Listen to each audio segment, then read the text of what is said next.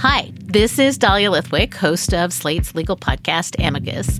If you're listening to this show, you might be interested in Amicus's live show that we're hosting in Washington, D.C.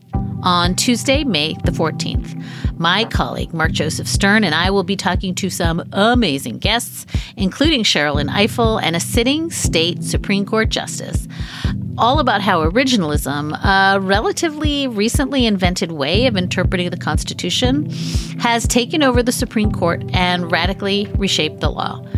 It's been doctrinal rocket fuel for the conservative legal movement and facilitated the rolling back of abortion rights, the expansion of gun rights, and the obliteration of the separation of church and state.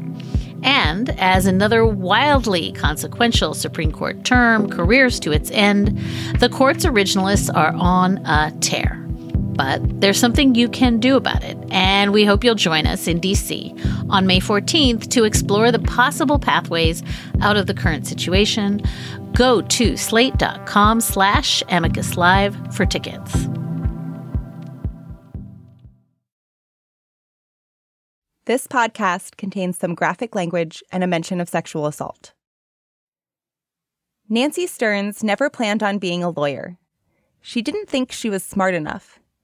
But in the early 1960s, she saw something that changed her mind.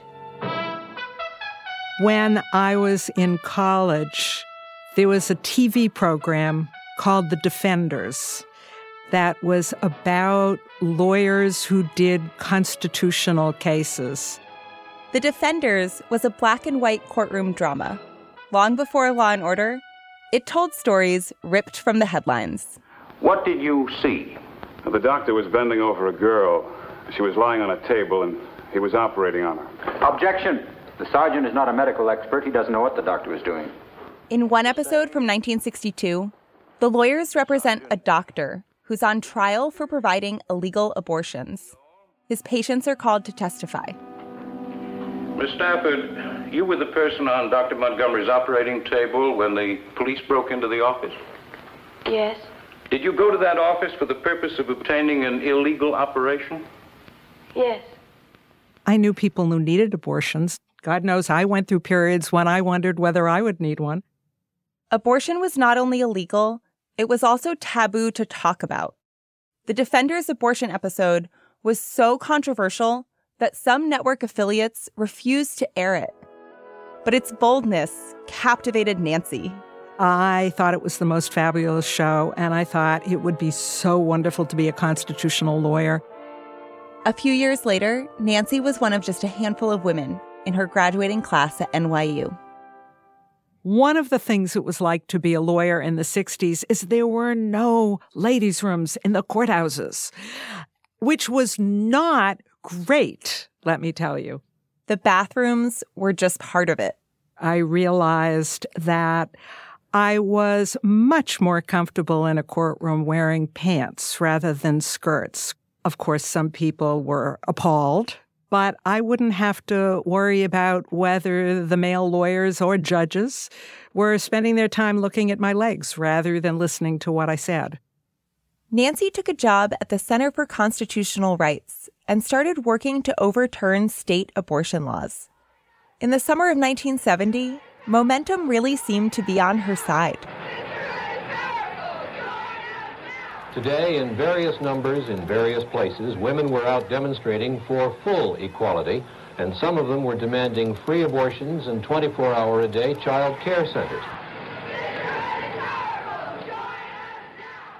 Nancy earned a national reputation as a pioneering abortion lawyer, and she became known as an ally for women who needed help. In December 1970, she got a handwritten letter postmarked from Florida it came from a woman who'd had an illegal abortion and had been interrogated by the police. Dear Ms. Stearns, this is December 7th, 1970. The state has threatened me with persecution and have tried to make me tell who I went to and where, and said I will make it harder on myself by my unwillingness to cooperate. And then she said, I know you've heard it a hundred times, but if men had to go through pregnancy, it would have been legal years ago, underlined. The woman from Florida said that she had been charged with manslaughter. She'd even been thrown in jail for four days. All of this was extremely unusual. Even though the procedure was illegal, it was typically the people who performed abortions who got in trouble, not the women who received them. I mean, this was somebody just sort of pouring out her heart and was terrified. As the two exchanged more letters, Nancy became convinced she had to do something to help this woman.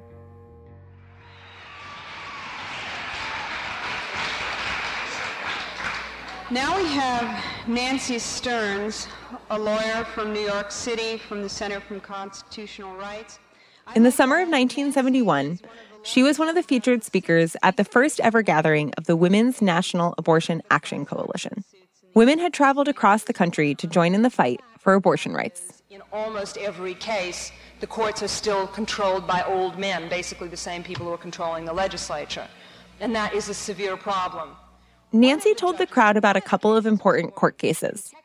One of them was out of Texas, a case called Roe v. Wade. Because the Supreme Court is going to be dealing with abortion cases in the fall. And our job is basically now to educate them. The plaintiff in Roe v. Wade, Jane Roe, hadn't wanted to be pregnant.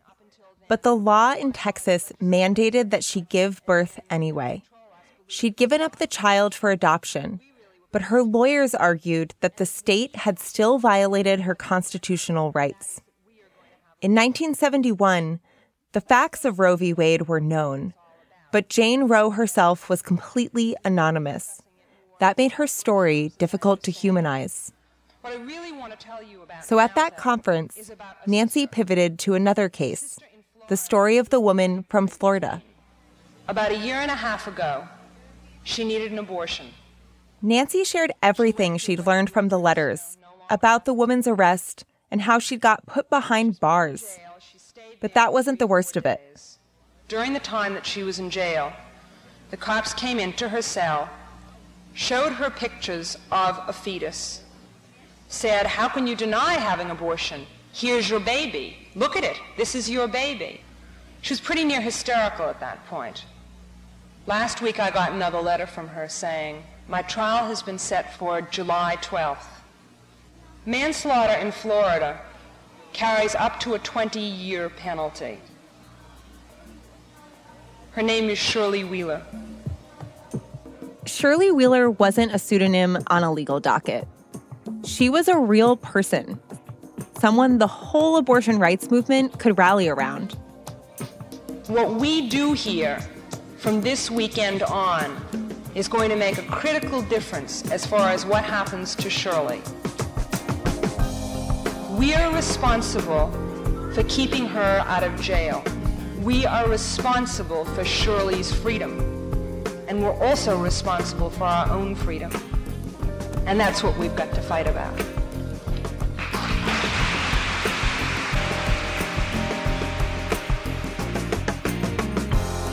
This is Slow Burn Season 7, Roe v. Wade.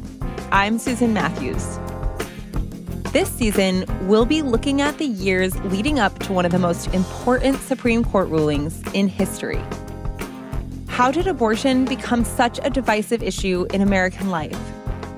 Why were the politics back then so dramatically different than they are now? And was it ever really possible for the courts to find a solution? But first, how one unlikely woman, for a brief moment, became the public face of the fight for abortion rights. I don't claim to know everything about legalizing abortion, but I am proof of what will happen to you if you have an illegal one. In 1970, when abortion was still against the law in most states, Shirley Wheeler, like so many other women, got one anyway. This is episode one get married, or go home.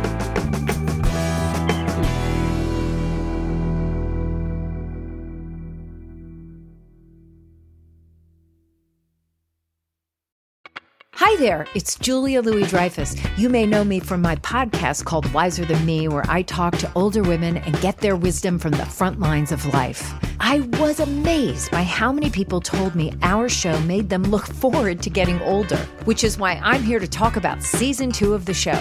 Sally Field, Billie Jean King, Beverly Johnson, Ina Garten, Bonnie Raitt, just to name a few. All hail old women. Wiser Than Me season two is out now from Lemonada Media. Shirley Ann Johnson was born in the foothills of North Carolina's Blue Ridge Mountains. Growing up, she never had a stable home life. Not only does she grow up economically disadvantaged, she grows up really abandoned. Katherine Parkin is a history professor at Monmouth University. She had a mother who died when she was just over a year old. She had an alcoholic father who abandoned the family. She'd been taken in by an aunt and uncle, but was really at loose ends with her family and friends. When she was 18, something awful happened to her. She was raped by two men she knew.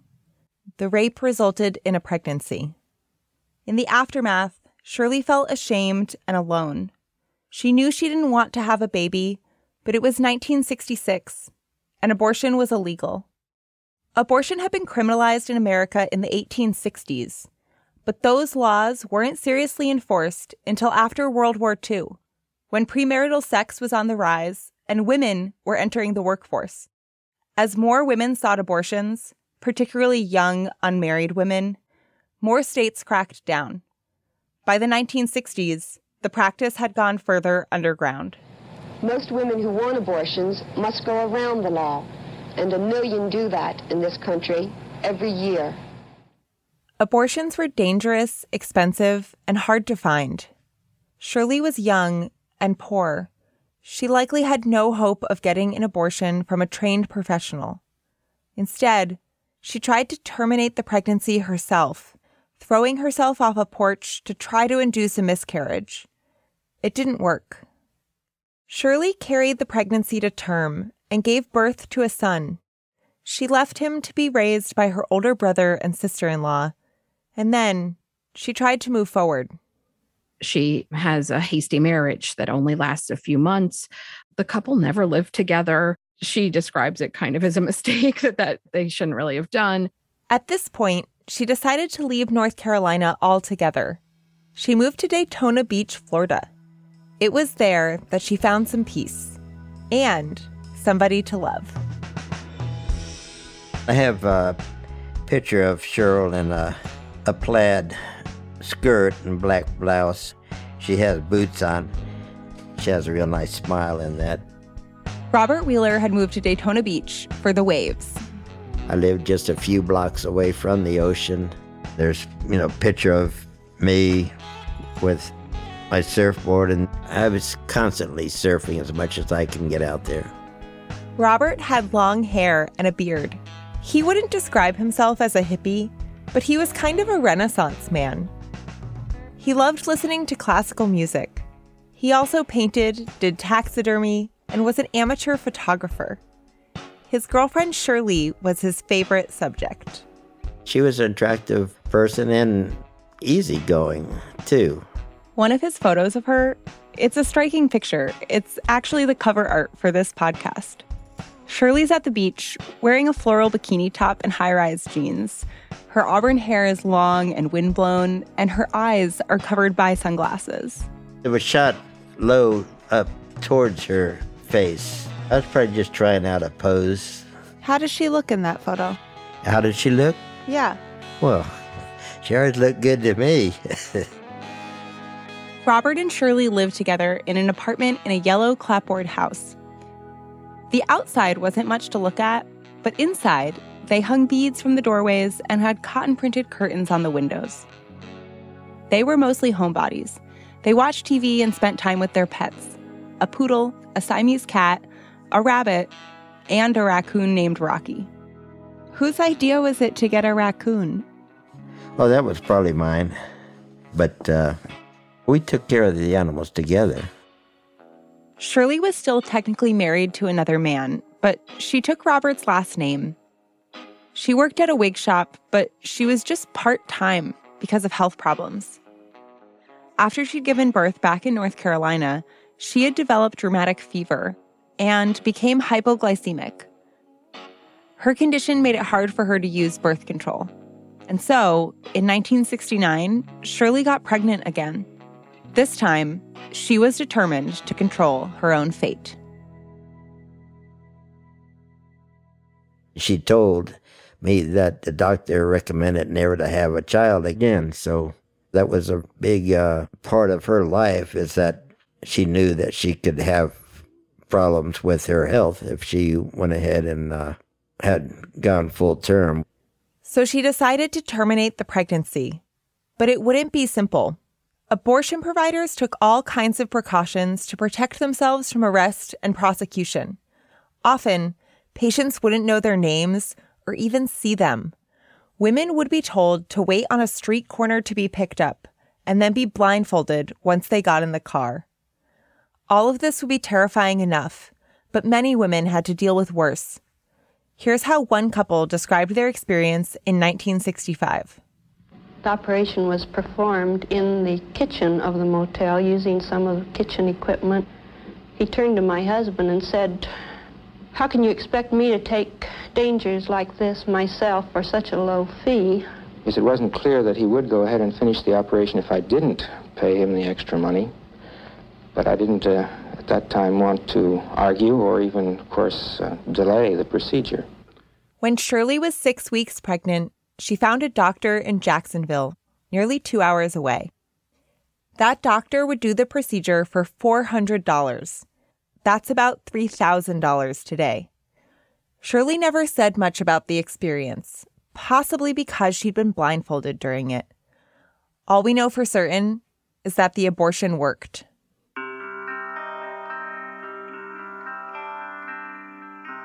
About a year later, Shirley got pregnant again.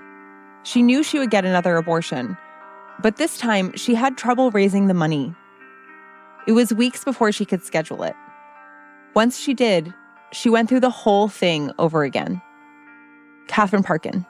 She goes to Jacksonville, that kind of harrowing journey, being blindfolded and, and so on. Shirley had a soft rubber catheter inserted into her uterus. It was a common abortion technique. The catheter was supposed to press against the cervix, just enough to induce a miscarriage. It doesn't work. The catheter that they placed doesn't trigger the abortion, and she waits another month before she's able to go back and have the procedure repeated. And it's that second attempt that results in the bleeding Bleeding out was a common cause of death for women who had illegal abortions. Shirley knew she had to go to a hospital. Though most doctors wouldn't perform abortions, they would help women after they'd had one. The doctors did help Shirley. They stopped the bleeding. But Shirley's ordeal wasn't over. After she got home from the hospital, police officers showed up at her and Robert's door. It's not entirely clear how they knew what Shirley had done. In one account, some orderlies were in a restaurant and talking about it and are overheard by an off duty police officer who then starts to investigate the charges. Uh, so I'm not really sure how she was arrested, whether it was done by the police or perhaps I could have made that decision. My name is Horace Smith Jr., and in 1971 I was Assistant State Attorney working mainly in Volusia County, Florida. Horace Smith still practices law in Daytona Beach. Neither of us could track down the original police report from Shirley Wheeler's case, but more than 50 years later, he still remembers it landing on his desk. Usually, we only hear about cases after someone's arrested. This case was not that way. There had been at least one other death in the area, and I think there had been some other young ladies who had been hospitalized because of illegal and improper abortions. That's why Horace thinks the police showed up at Shirley and Robert's apartment to get her to tell them who'd performed her abortion. But Shirley wouldn't say anything. I'm not sure if that's because she didn't want to tell or if she honestly didn't know. But if she didn't tell out of principle, that would have been pretty normal. Women rarely sold out the doctors and nurses who'd helped them when they were in such desperate need. The cops responded to Shirley's refusal by putting her in jail. According to a news account, Shirley got dizzy and fainted her first night behind bars. The officers amped up the pressure, showing her photos of what they said was her aborted fetus.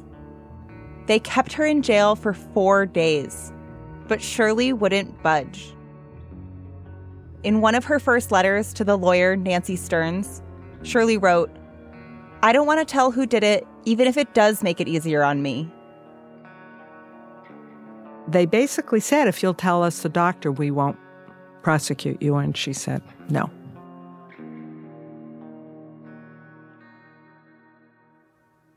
It seemed like the police were just trying to scare Shirley. Even though abortions were illegal in most of the country, it was still basically unheard of for a woman to be prosecuted for getting one. It would be up to Horace Smith to decide if Shirley Wheeler would be the exception to that rule. I've never worked on an abortion case before or after, and I didn't consider this an abortion case. I looked at it as a manslaughter case. I was curious if it would have been the abortionist or Shirley who would be responsible for the death in your eyes. Who's responsible for it? Yeah. Well, I think both of them are.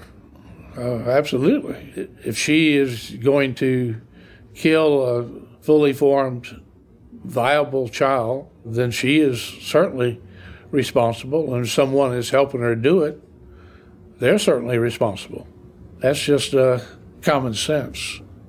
Shirley's only previous scrape with the law was an $18 fine for cussing out a policeman who had given her a ticket for jaywalking. Now she was facing a felony charge and serious prison time.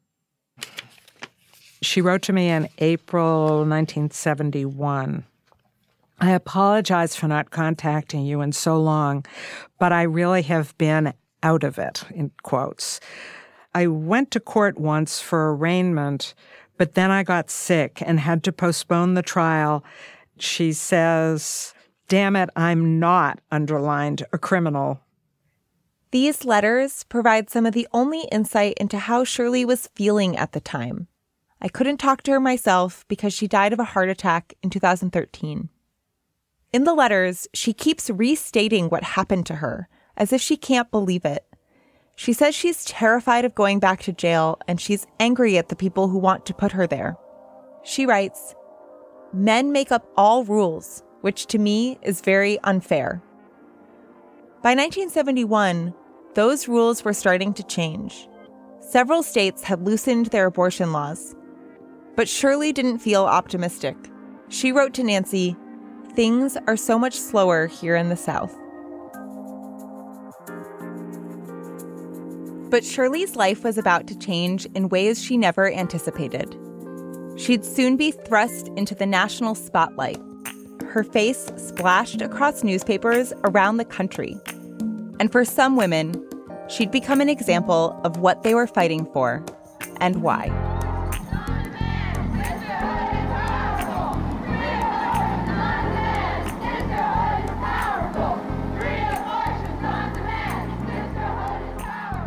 We'll be back in a minute.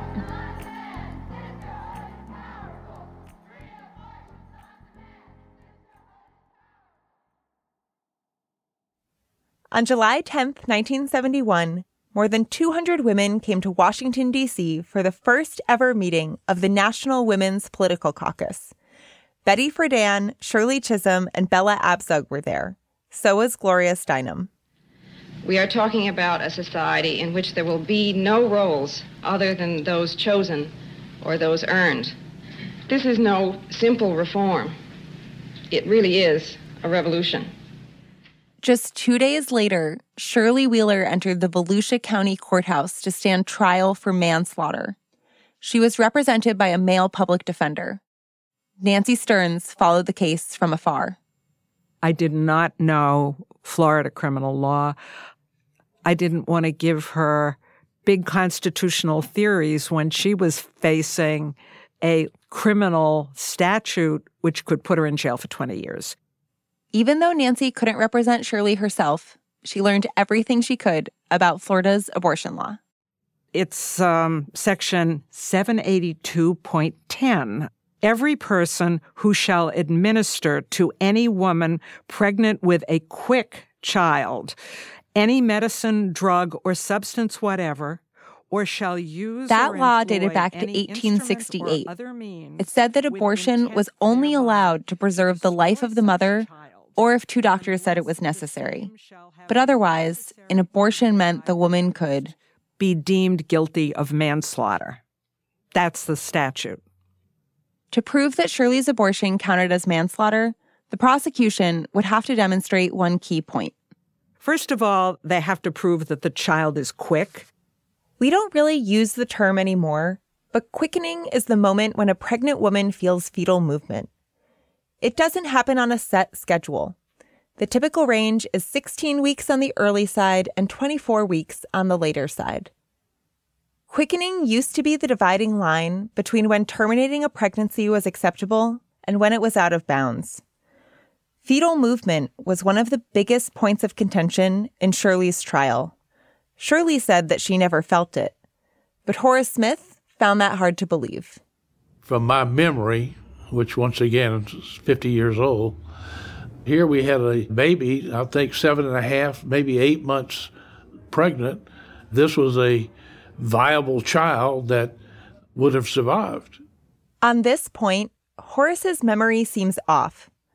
50 years ago, the county medical examiner testified that Shirley had been 23 weeks pregnant, not anywhere close to seven and a half or eight months.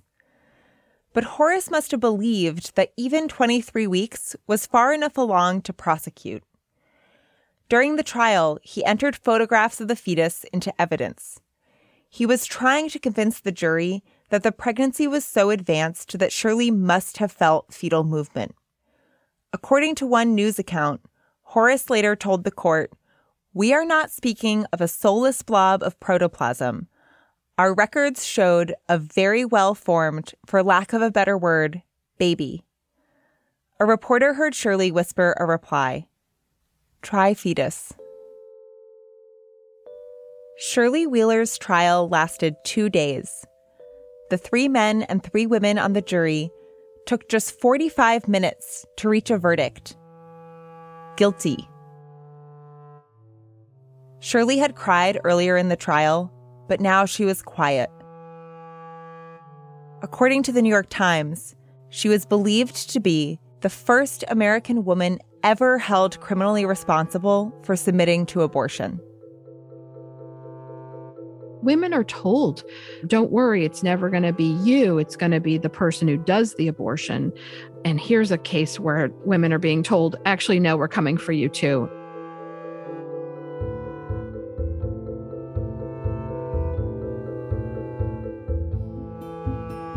For prosecutor Horace Smith, Shirley's conviction had been unfortunate but necessary. He told me that he thought it had protected other women from the danger of illegal abortions. The good part of the whole thing is that we had no more deaths. So, do you think that that was related to what happened with Shirley? Well, if all of a sudden I have a death by someone who has a coat hanger up their vagina, which has infected them to such an extent that they die, and then after she's arrested and prosecution, no longer does this occur anywhere in the entire county. I've got to believe that that had to be a deterrent on someone. Shirley was now facing a sentence of up to two decades in prison. Just a few days after the verdict, Nancy Stearns raised the alarm about Shirley's case at that first conference of the Women's National Abortion Action Coalition. Her name is Shirley Wheeler. Wheeler, I'm hoping that before the conference is over, we will have petitions drafted to go to the governor, to go to the judge, and mostly to go to Shirley, to say how we feel about all of this, and to give our support to her, and to express our anger at the state of Florida. While Shirley awaited her sentencing, WONAAC and other groups drafted messages of support. Even the Playboy Foundation, the philanthropic arm of Playboy, yes, that Playboy, sent a hotshot lawyer to work on an appeal. Suddenly, a lot more people knew Shirley Wheeler's name.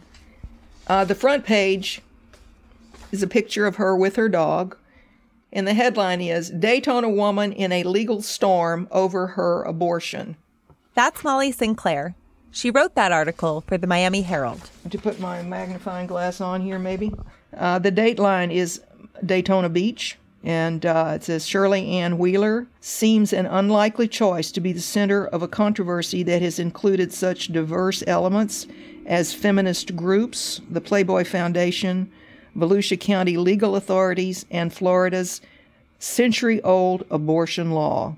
As Mrs. Wheeler puts it, I don't smoke, I don't use drugs, I'm not a hippie, and I don't throw wild parties. How do you feel reading those lines today? I, I think it's pretty good. good lead. Molly wrote for the women's section of the newspaper, which traditionally covered what she calls the four F's food, fashion, family, and furnishings. But in 1971, she started getting meatier assignments. One of those was the Shirley Wheeler case. Molly learned that Shirley's conviction had rested on a disputed claim that Shirley had felt her fetus move. So Molly started her own investigation. How far along had Shirley really been in her pregnancy? Molly had an idea of how to find out. It occurred to me that if there was a death certificate for the fetus, which the state had prepared, maybe it would have the weight. So I specifically talked to the police about the death certificate, which was actually sealed, wasn't supposed to be public. And uh, I remember the guy said, Oh, well, you can get that from so and so at such and such a number. And to my surprise, the woman answering the phone who had the death certificate told me it was 14 ounces. 14 ounces. That's less than a pound. Given that weight, the pregnancy was likely around 20 weeks along. That finding helped bolster Shirley's claim that she hadn't felt fetal movement. The lawyer from Playboy thought it would help them get a new trial. But the judge wasn't having it. The manslaughter conviction would stand. All that was left to decide was Shirley's sentence. Horace Smith remembers that the courtroom was packed. Dozens of people were turned away at the door. As I recall, there were protesters outside. I think Gloria Steinem was outside. I don't think Gloria Steinem was actually there. But this was a big moment. Shirley Wheeler was the first woman in America to be held criminally responsible for having an abortion. Everyone was waiting to see how she would be punished. On October 15, 1971, the judge issued his ruling two years probation. In some ways, that was a relief for Shirley no prison time. But the terms of the probation were highly unusual. Historian Katherine Parkin again. She could not live alone or with another woman in Florida. She could not live out of wedlock with a man in Florida because it was against the law. Shirley needed to marry her boyfriend, Robert Wheeler, or leave the state. The Village Voice reported that Miss Wheeler was told the next time she goes to bed with a man, she had better make sure she has a marriage license hanging over it. The male judiciary was exceedingly sexist. Nancy Stearns. So, on that level, doesn't shock me at all that they would basically be treating her like a child and say, all right, you are the one who had the abortion, but if you get married, we're gonna, it's gonna be okay. I mean, she was in her 20s. It's not like she was a teenager. Shirley and Robert were still living together, and he'd recently gone so far as to get a vasectomy. I just got it done because we didn't want to go through another abortion in Cheryl's health. Robert and Shirley didn't want to break up, but Shirley had gotten married quickly once before, back in North Carolina, and it hadn't worked out. At age 23, she had no interest in going through that again. But now, based on the terms of her probation, they couldn't live as they had been, as an unmarried couple in that little apartment by the beach. In October of 1971, Shirley made her choice. She was going back home. That's the part that I can't figure out because I thought our relationship was pretty good. Robert remembers driving her up to North Carolina in his van and driving back to Florida alone. They'd see each other again, but their relationship wouldn't last. I've kind of always wondered about that, and it seems the best I can tell is that we lost touch with each other. And why that happened, I don't know. Certainly, the legal part of it didn't help it. Yeah, do you think that that put stress on the relationship? Well, I think it did. It, well, and then, of course, the question would be did she think there was something more I could do? So, you know, I just I just don't know.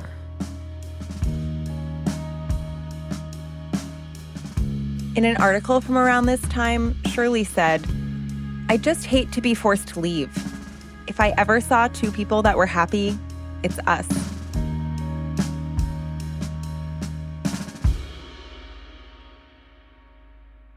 Let's take a quick break.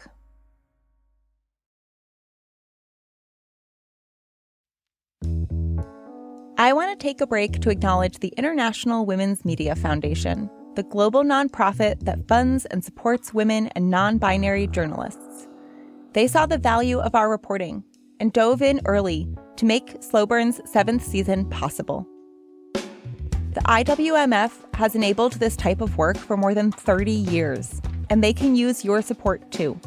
Check them out at IWMF.org or go follow them on social media to learn more.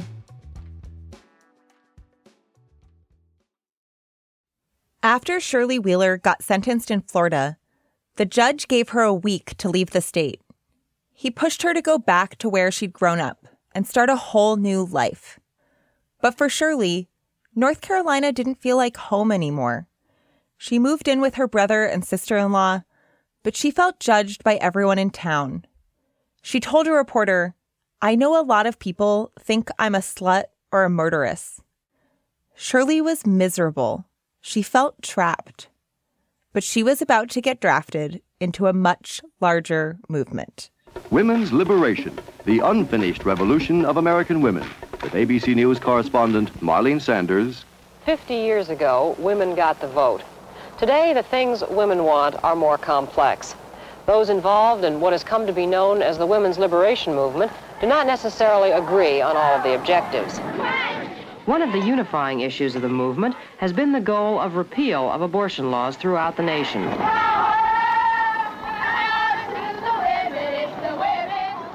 By the early 1970s, women's groups were bubbling up everywhere, and several were focused on abortion. One of those was NARAL, which originally stood for the National Association for the Repeal of Abortion Laws. Another was the Jane Collective, an underground group out of Chicago that learned how to perform abortions themselves. And then there was WONAAC, the Women's National Abortion Action Coalition. In July 1971, Nancy Stearns had told the first WONAAC conference about Shirley Wheeler and the urgency of her case. Four months later, WONAAC organized big rallies in San Francisco and Washington, D.C. They were touted as the first national protests for abortion rights. We're the New Haven Women's Liberation Rock Band, and we're really. we're really quite thrilled and overwhelmed to be here today on this historic occasion. Control of our bodies, we are going to win. We've got to be together and fight. We want to welcome all of our sisters here from Texas, Florida, Ohio, Connecticut, Michigan. How many other states we got out here? By this point, states including Hawaii, Alaska, Washington, and New York had liberalized their abortion laws. Others, including North Carolina and Colorado, were moving in that direction. But the 3,000 women marching in DC that day weren't satisfied. They didn't want to live in a country where abortion access was left up to the states. They wanted it to be legal everywhere. The women who organized this demonstration are eminently more qualified to determine our rights than the nine old men who sit on the Supreme Court. They were carrying signs that said, We demand free abortion, and babies are not our only business. And they were shouting about how fed up they were with a country that didn't seem to care about them and with laws that treated them like second class citizens. These abortion laws have nothing to do with murder. These abortion laws have to do with keeping women in chains. Abortion wasn't their only concern. They also talked about forced sterilization. So, what does this mean? It means that we are against racist laws proposed in some states which stipulate that welfare mothers must be sterilized after they have had a certain number of children. Forced sterilization didn't just happen after women gave birth. Women also got sterilized when they went to the hospital suffering from the aftermath of illegal abortions. Often, these procedures were performed without consent. What uh, in Spanish is called la operación, la operación, the operation. That's how people would talk about it in the community. Did you have the operation? That's Pat Romney. Her organization, the Third World Women's Alliance, was focused on the needs of women of color. According to one study, the mortality rate for non white women from illegal abortions was 12 times higher than for white women. A few years before Pat became an activist, she'd gone through her own illegal abortion. You know, over 50 years later, I still don't know exactly what happened to me. Pat had been referred to a nurse who performed the procedure in a dark apartment.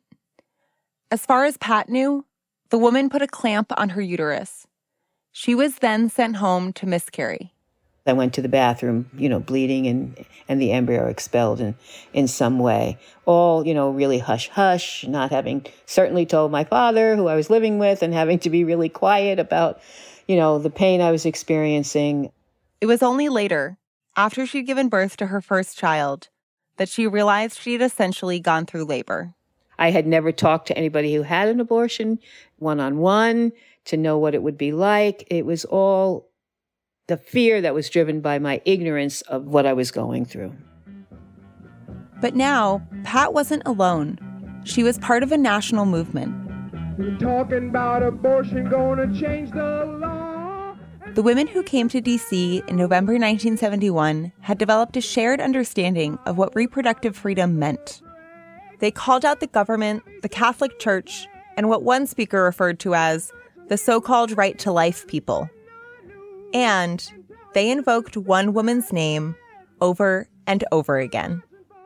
Never again will a Shirley Wheeler face a 20 year prison term. Has not heard of the name of Shirley Wheeler. And we'll see to it that Shirley Wheeler is remembered not as the first woman ever convicted of having an abortion, but that Shirley Wheeler is the last woman ever to be convicted for having an abortion. Shirley Wheeler.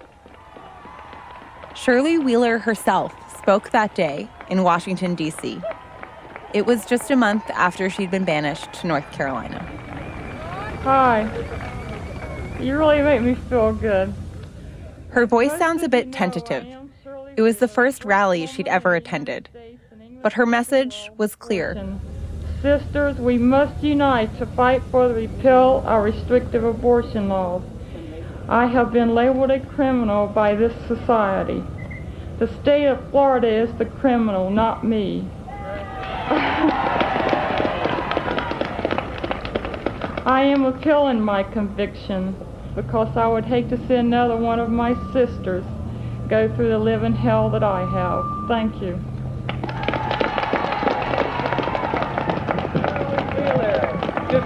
Shirley Wheeler.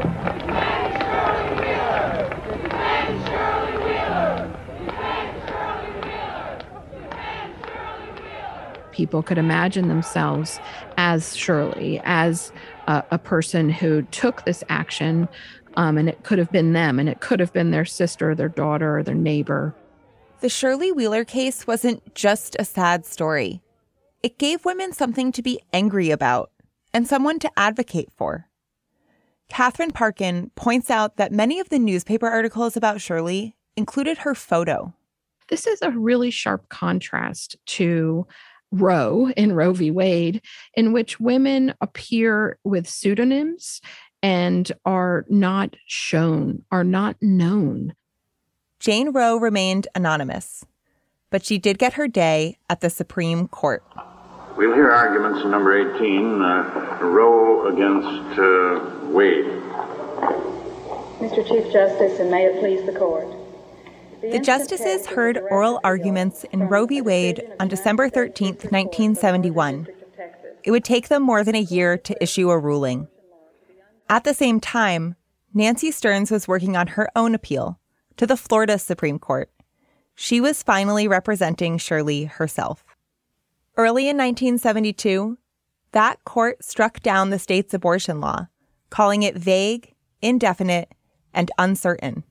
Immediately after I knew that the statute had been struck down, I filed papers asking that her conviction be reversed. Nancy's motion was granted, and Shirley's sentence was vacated. In the fall of 1972, more than two years after it began, Shirley's case was over. No more probation, no one telling her where she could or couldn't live.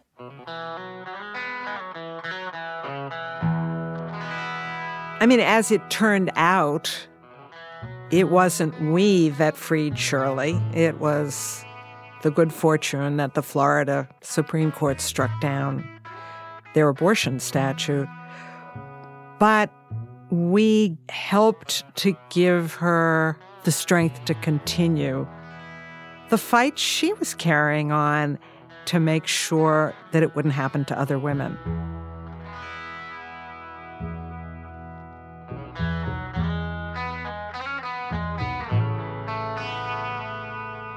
After her big speech in Washington, D.C., Shirley Wheeler spoke at another rally in Boston, and she kept talking to the press. But as soon as her case was over, she withdrew from public life. Shirley ended up staying in North Carolina and eventually remarried. When she died in 2013, she requested no public funeral services. Shirley Wheeler's story helped fuel the fight for abortion rights in America. Now, hardly anyone remembers her name. I think that's because her story isn't the type we normally celebrate. Shirley didn't want to be a mother. She gave up her only child, and she had more than one abortion. But the women chanting Shirley's name in 1971 didn't think Shirley had anything to be ashamed of. They believed every woman deserved the right to control her own body. And they knew there were Shirley Wheelers everywhere.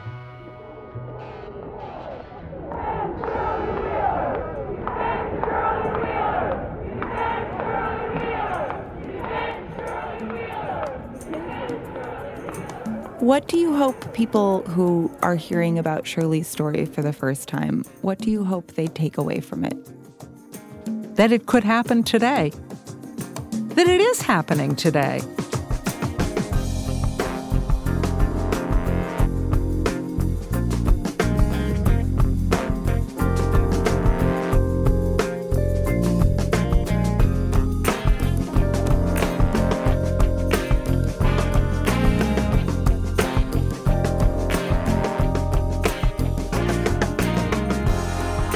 Next time on Slow Burn, the Catholic power couple who helped ignite the Right to Life movement.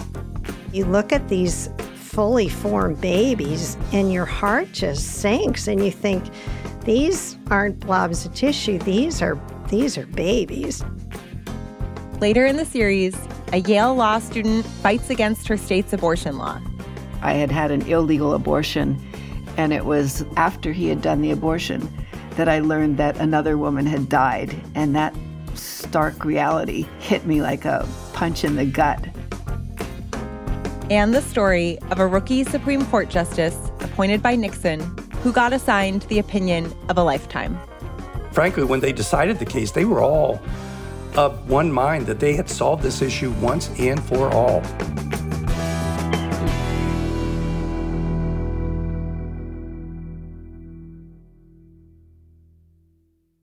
The rest of Slow Burn Roe v. Wade is available exclusively to Slate Plus subscribers. Subscribe now by clicking Try Free at the top of the Slow Burn show page on Apple Podcasts. Or visit slate.com slash slow burn plus to get access wherever you listen. By subscribing to Slate Plus, not only will you unlock the entire season of Slow Burn Roe v. Wade, you'll also get full access to all your favorite Slate podcasts, all ad free.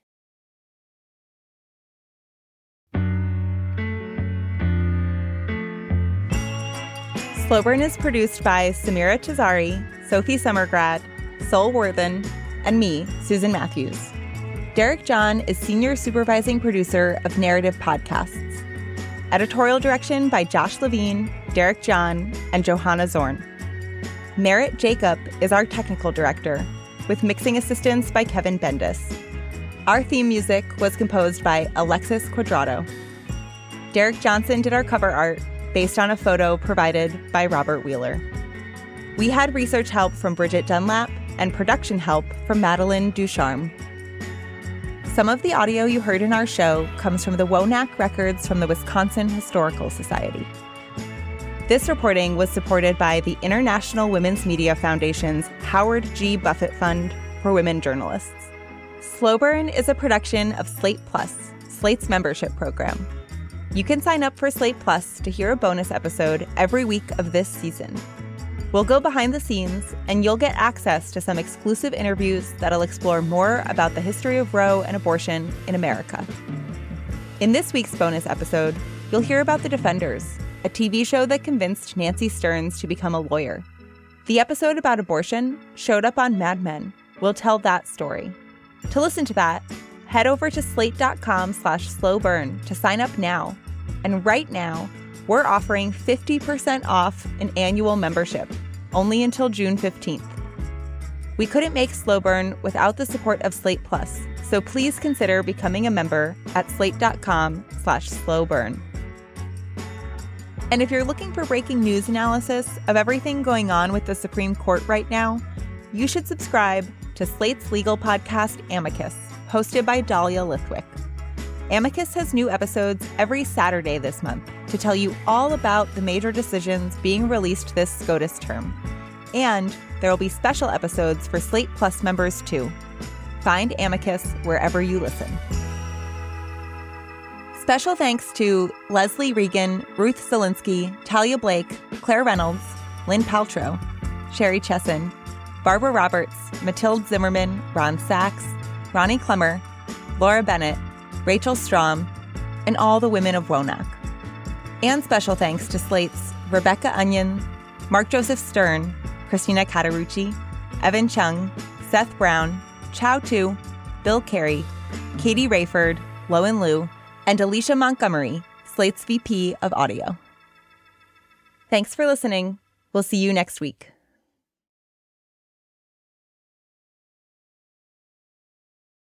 For the ones who work hard to ensure their crew can always go the extra mile, and the ones who get in early so everyone can go home on time, there's Grainger, offering professional grade supplies backed by product experts so you can quickly and easily find what you need. Plus, you can count on access to a committed team ready to go the extra mile for you. Call, clickgrainger.com, or just stop by. Grainger, for the ones who get it done.